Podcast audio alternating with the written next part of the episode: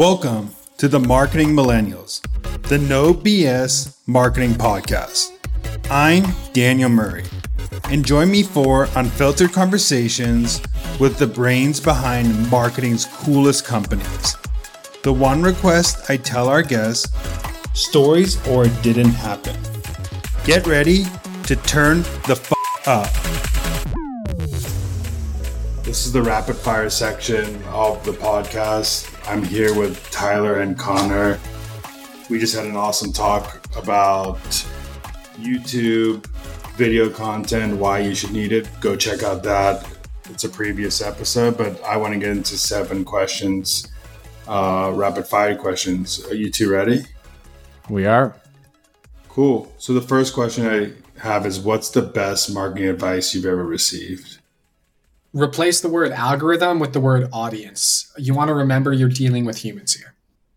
What are three tips you would tell yourself starting your career today?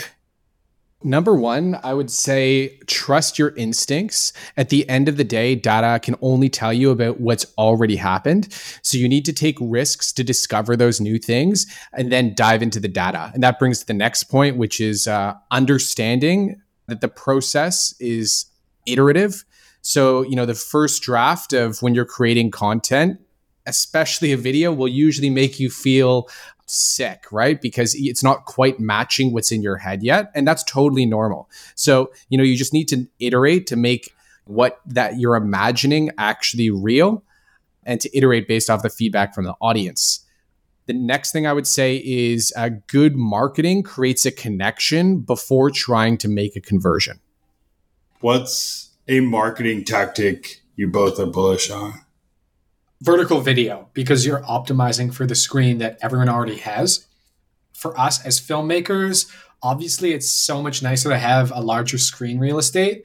But in this day and age, it makes more sense to build an audience through vertical video instead of using a 16.9 for long form, which uh, people primarily consume on their desktops. What's something most marketers are doing wrong today?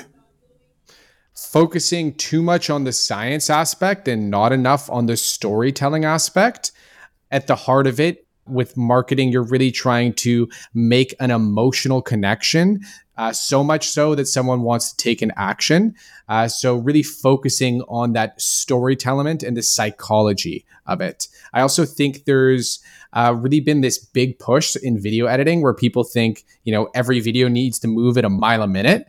But the reality is, is dynamicism, like the dynamics of it, are way more important than the speed. You know, if everything is fast, then nothing is. So in video editing, the cuts should really add to the flow of the story and pace out the information. Like storytelling is essentially the act of revealing information, right? and the edits should also act as you know emotional punctuation what's a new marketing tactic you've tried recently um, and what did you learn from it i would say youtube shorts is honestly fairly new to us the key learning here is to condense value and really really focus on that hook it's not really a format that's super conducive to educational content because you simply don't have that much time so i would say focus a lot more on edutainment and really try to give people the sugar with the vitamin. If you're going that route, the other route I would say is focus on just telling amazing stories.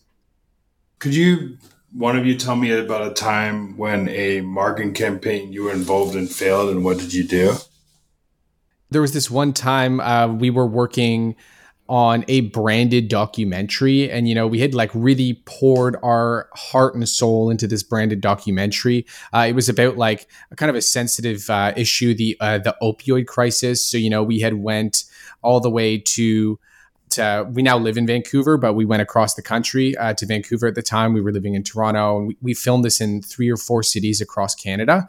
And what ended up happening is uh, the company that we were doing it with ended up having some financial hardships at the time and ultimately like the project was like 95% done but it never ended up being able to be released and it was pretty heartbreaking like i got to say it gave me a bit of like trauma for a year or two after where i was trying to like revive this project because you know i mean if you're speaking to people that have dealt with uh, such like hardships in their lives i felt like a big emotional reason to you know make this project happen and you know revive it from being on life support. But um, you know at a certain point i guess i realized that this had happened for kind of reasons that were like beyond the control uh, our control like it had nothing to do with the project more to do with the company's uh, financial situation but I guess it was kind of realizing that you know sometimes you kind of got to let go of like a like a past project in order to like fully move forward. And at the end of the day, like you're gonna have like a million a million projects throughout your lifetime. So don't put so much emotional weight on like on one. Like there was so much learned from that project, and I think you tend to learn a lot more from your failures than you do your successes. So just being able to kind of reframe those in your mind and and uh, move forward. So, what's one piece of media you've consumed, book, podcast, course that has most impacted you as a marketer? I really love the books by Robert Greene. I highly recommend the book Mastery. And I also recommend the book uh, Laws of Human Nature by Robert Greene. Awesome. Well, thank you for this episode. This was great. And also, everybody go check out their previous episode. They dropped some knowledge bombs, but thank you so much. Thanks so much. Uh, super excited to be here. And uh, yeah, thanks so much for having us on. Thank you. Really appreciate it. Thanks so much for listening. Tune in next week to hear more great insights from marketing's coolest operators. If you haven't already, please consider subscribing to the Marketing Millennials podcast and giving it a five star rating. It helps bring more marketers into our community.